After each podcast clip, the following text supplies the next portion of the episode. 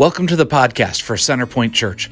Located in the heart of Concord, New Hampshire, Centerpoint is all about living and sharing a life changing relationship with Jesus. The message today is a part of that journey, and we are glad to have you join us.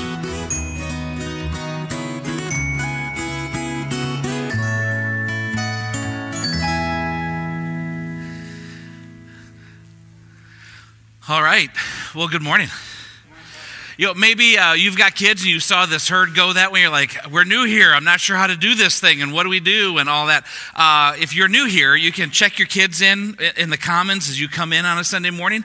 And then once they're checked in, they got their safety tags. You got your safety tag. Then you can send them with the herd uh, when everybody else goes out here.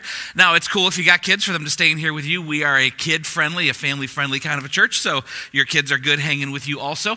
And if you've got littles, we've actually got great space for your littles too, kind of uh, preschool age things. We call that our downtown area. Again, uh, that's right over here. So if you got questions about that, let us know, and we'd love to be able to help you uh, kind of be able to connect here and be present here as family. So let us know how we can do that best. All right?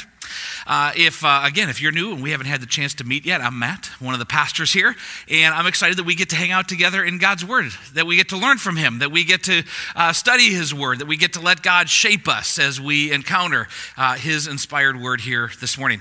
So I want to begin by reading our, our passage for today. We find this in the New Testament book of First John, First John chapter 3.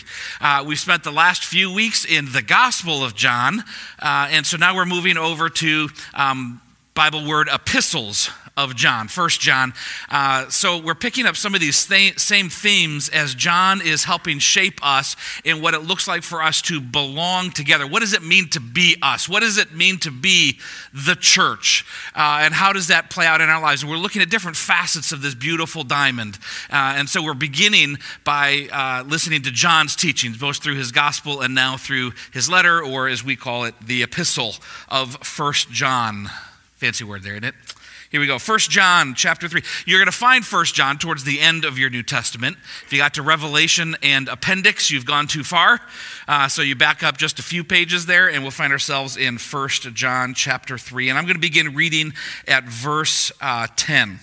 All right, so let's uh, feel free to follow along however you choose to do that. First John chapter 3, beginning of verse 10.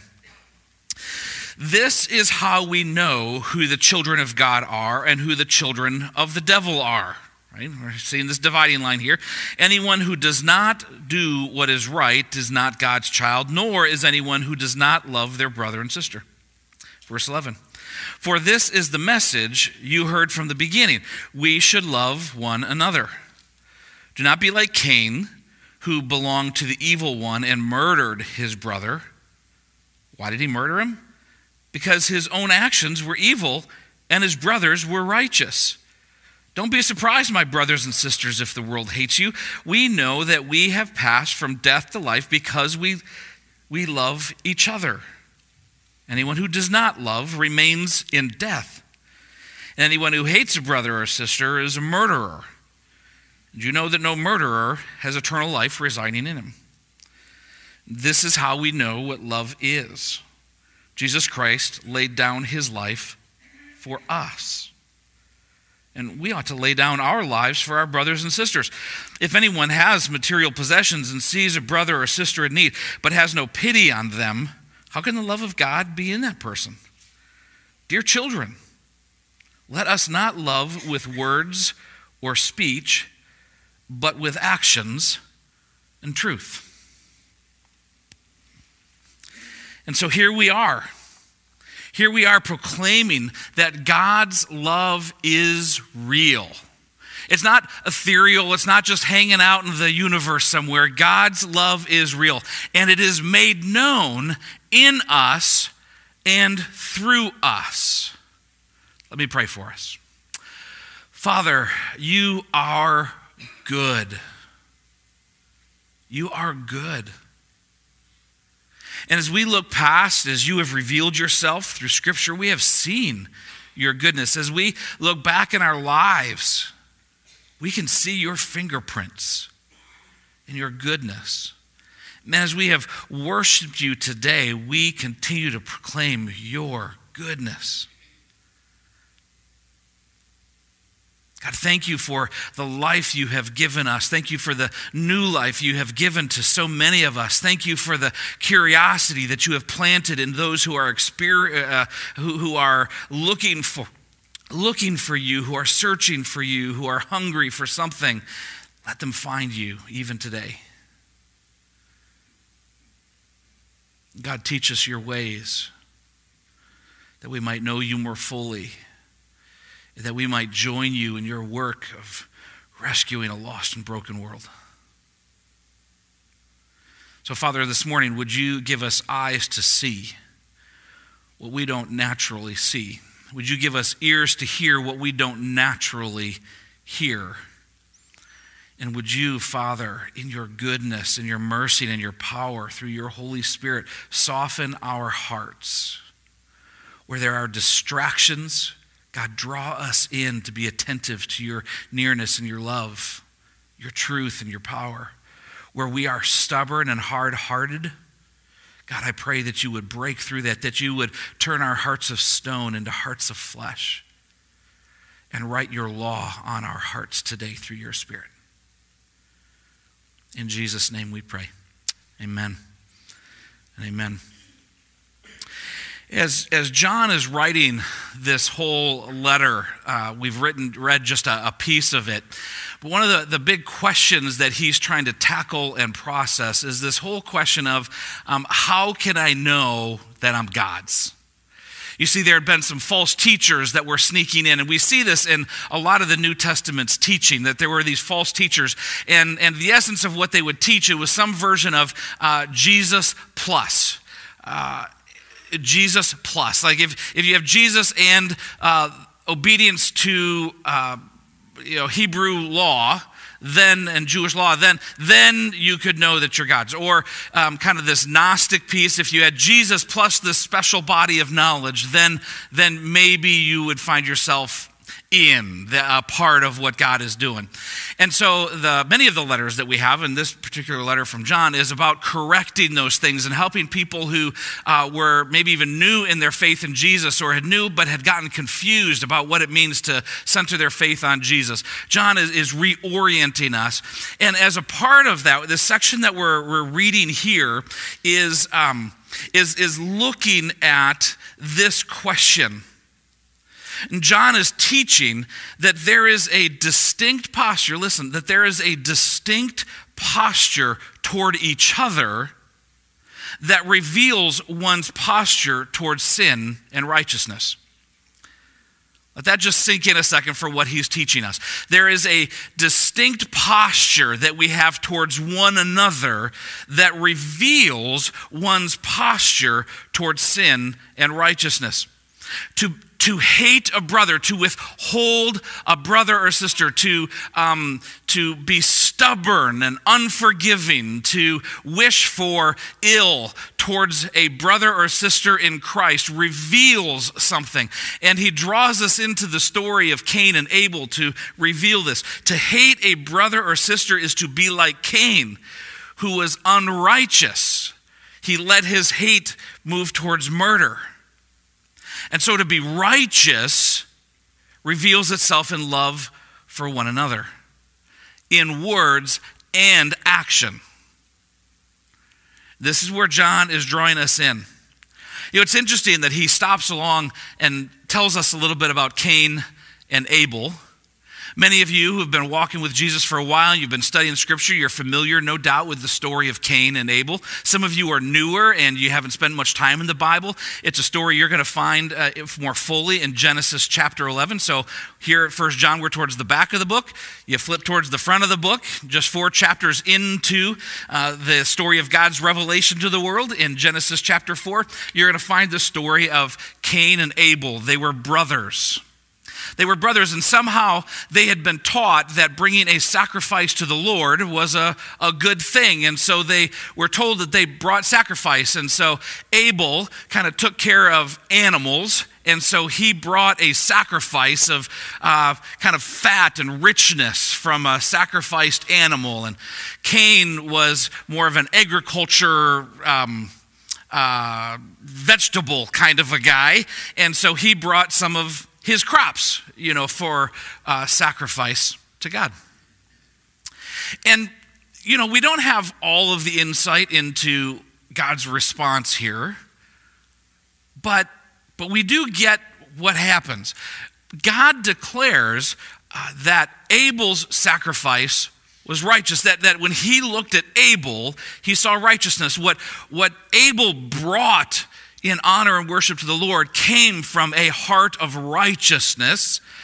And what Cain brought came from a heart of sinfulness, of unrighteousness. We're not given an encyclopedic definition of the difference between those things, but what we're told is, is God saw and he declared.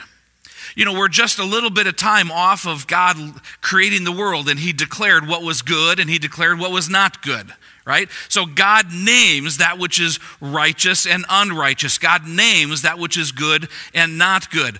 And that, like, He's God. He gets to do that. Part of the whole problem is when we mix up and think that we're God and we get to decide what is good and what is not good, right? So we confuse that. I confuse that. You probably confuse that sometimes too.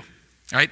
And so here we are, just at chapter four, and this whole thing is being confused. And God names and declares Abel's offering was born out of righteousness, and Cain's offering was born out of unrighteousness, out of sinfulness. Well, Cain saw God's favor on his brother and immediately wanted to throw a party for his brother and say, Brother, good job. Because that's mostly how brothers work this thing out, right? Those of you who have brothers, yeah, you're like, good job. There's like we don't have a thing in the world, uh, kind of brother brotherly animosity or jealousy. We're very unfamiliar with those kinds of things. No, actually, we're very familiar with those kinds of things. And so when Cain looks at Abel and he despises his brother, he hates his brother because the Lord has judged his offering righteous. A lot of us can identify with that. Like we know what that jealousy is, and that jealousy was the outcropping of his unrighteousness. His unrighteousness is being revealed. And so, at the first point, that we might say, God, you're kind of being unfair. Like just because he brought crops instead of animals doesn't. Oh, but the unrighteousness of his heart is being revealed through his hatred of his brother, his jealousy and hatred of his brother, to the point that he deceived his brother. He lured his brother out into a field and killed him. He killed his own brother. And so, why would John be referencing this? Because our hatred towards brothers and sisters, our begrudgingness, our jealousy, our withholding from our brothers and sisters, those who claim Christ along with us and are his children, his God's family, our family, our, our posture often reveals the sinfulness that lurks within. And so John is linking these two things. A heart is revealed and seen in the posture towards brothers and sisters. Cain was confused about his relationship with God. He was unrighteous. He didn't understand what it meant to be God's beloved. He was unrighteous, and so his offering was unrighteous and rejected by God. That confusion with the Father played out in his hatred towards his brother to the point of killing him. See, our identity as God's beloved leads to, flows toward our love for our brothers and sisters, our love for each other. And, and we're dialing in, we're focusing in on our relationships as church, our relationships as God people. Our identity, let this, let this hit you. Our identity as God's beloved leads to our love for each other. And John calls us to love like Jesus and to love in practical and tangible ways. So let's explore this a little bit with each other. Because he clarifies for us love one another like Jesus loved you. Verse 16 this is how we know what love is. Jesus Christ laid down his life for us. Right, so any person who listens or reads John's letter and says, Well, what does it mean to love each other? He gets real specific, doesn't he? Here's what love is. Here's how love is defined Jesus laid down his life for us.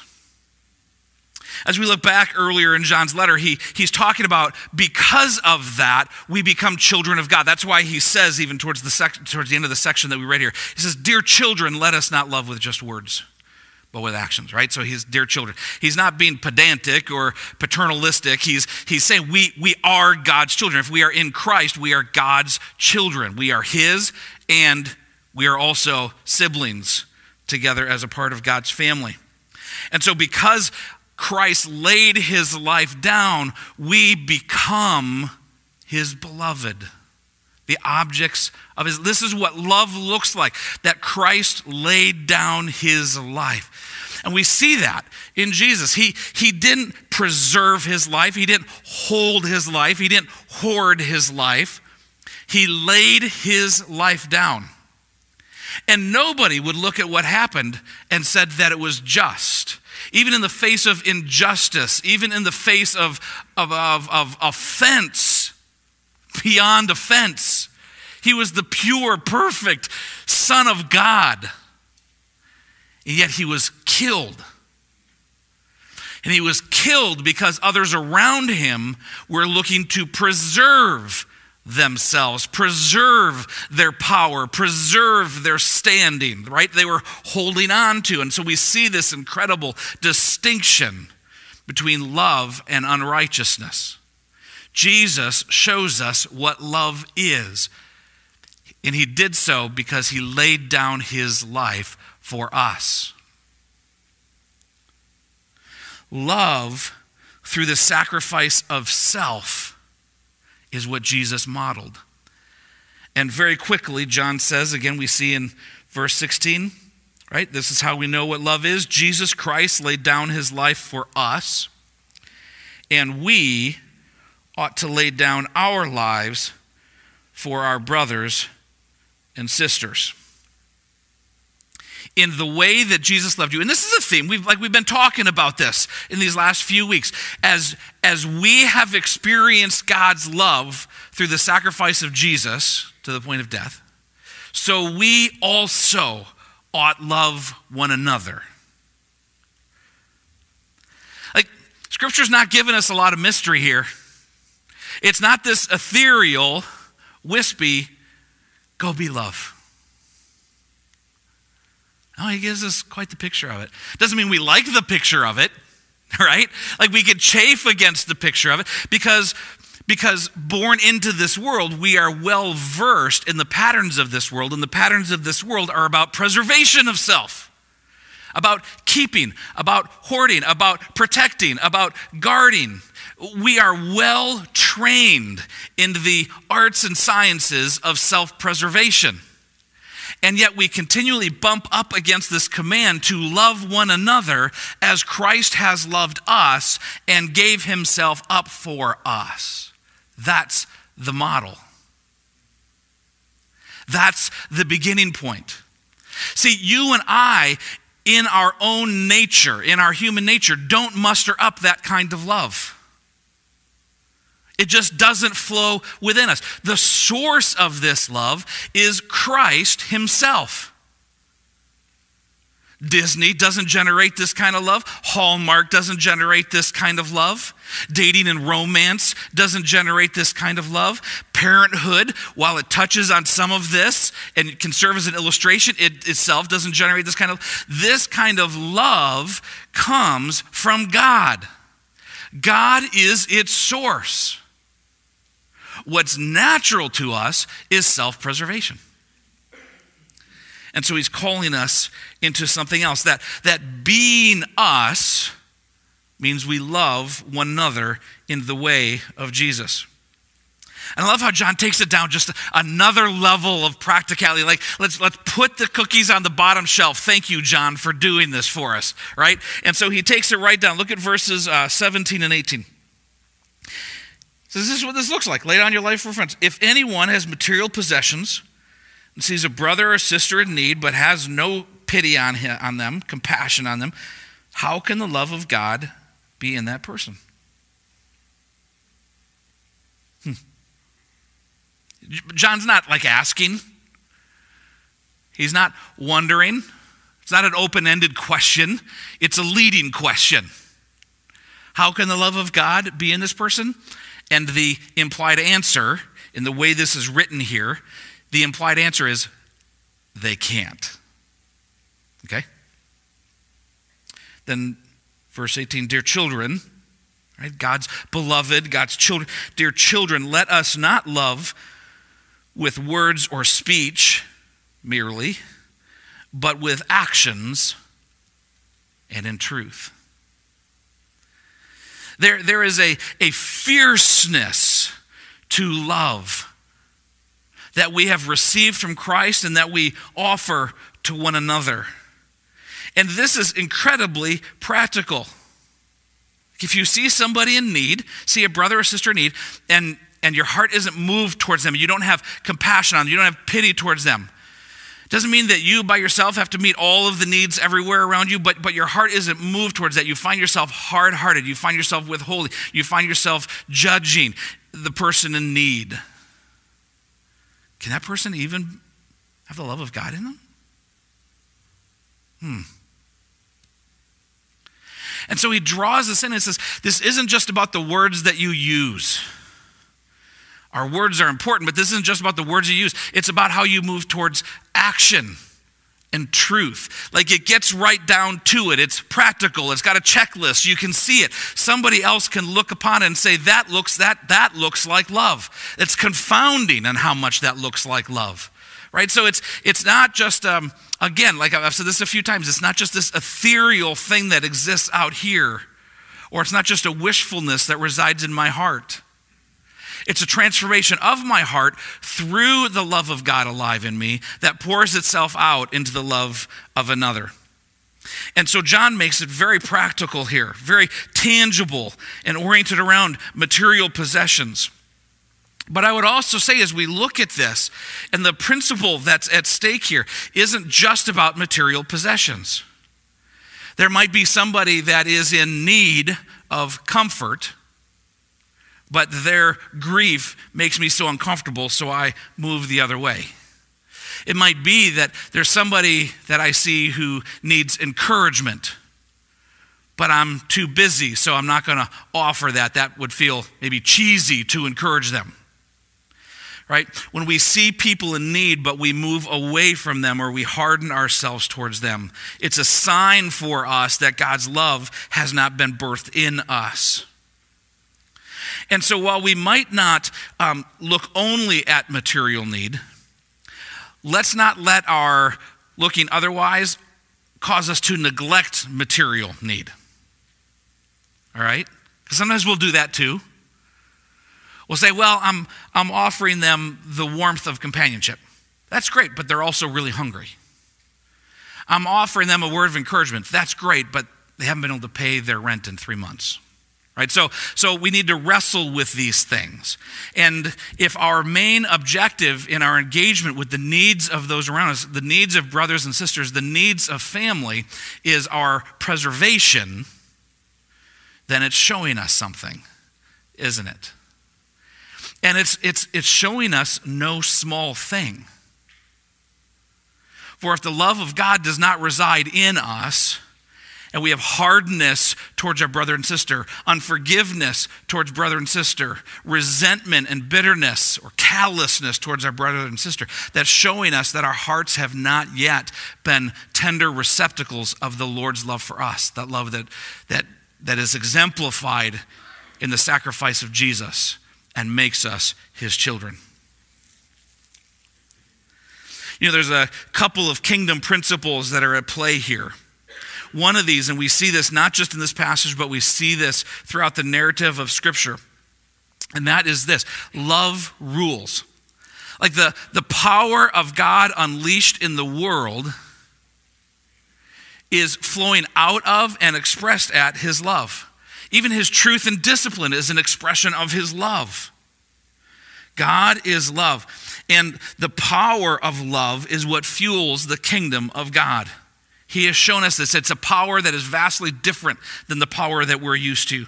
And his love is vastly different than the love that we are used to. Love rules.